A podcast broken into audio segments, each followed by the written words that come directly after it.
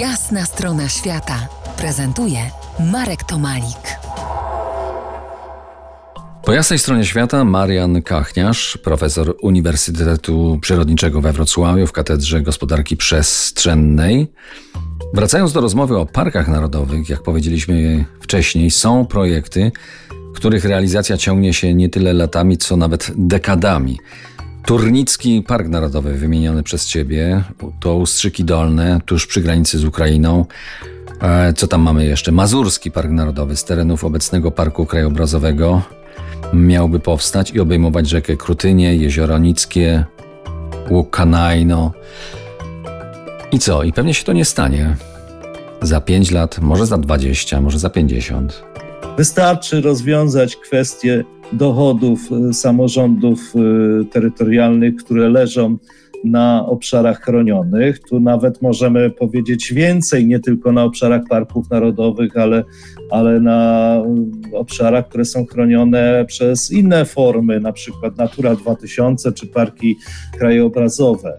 I tutaj w Sukurs no, powstawały projekty tak zwanej subwencji ekologicznej, żeby ograniczenie możliwości gospodarowania na terenach chronionych, które są wszystkim znane, było rekompensowane tym, że samorządom w postaci adekwatnego strumienia środków. Możemy to nazwać subwencją ekologiczną, możemy to nazwać też inaczej. Argument jest taki, że skoro obszary leżące na naszych obszarach służą, na naszych terenach, służą ogółowi społeczeństwa, no to też i ogół społeczeństwa powinien w jakiś sposób tym lokalnym samorządom rekompensować te dochody. Takie rozwiązanie automatycznie odblokuje opór samorządów. One mogą wręcz stać się zwolennikiem tworzenia nowych parków narodowych, tylko trzeba zmienić ten jeden element. No i druga rzecz to jest właśnie kwestia zarobków w tym przypadku w parkach narodowych. Jeżeli nie rozwiążemy tego problemu, no to nie dziwmy się, że nikt nie będzie chciał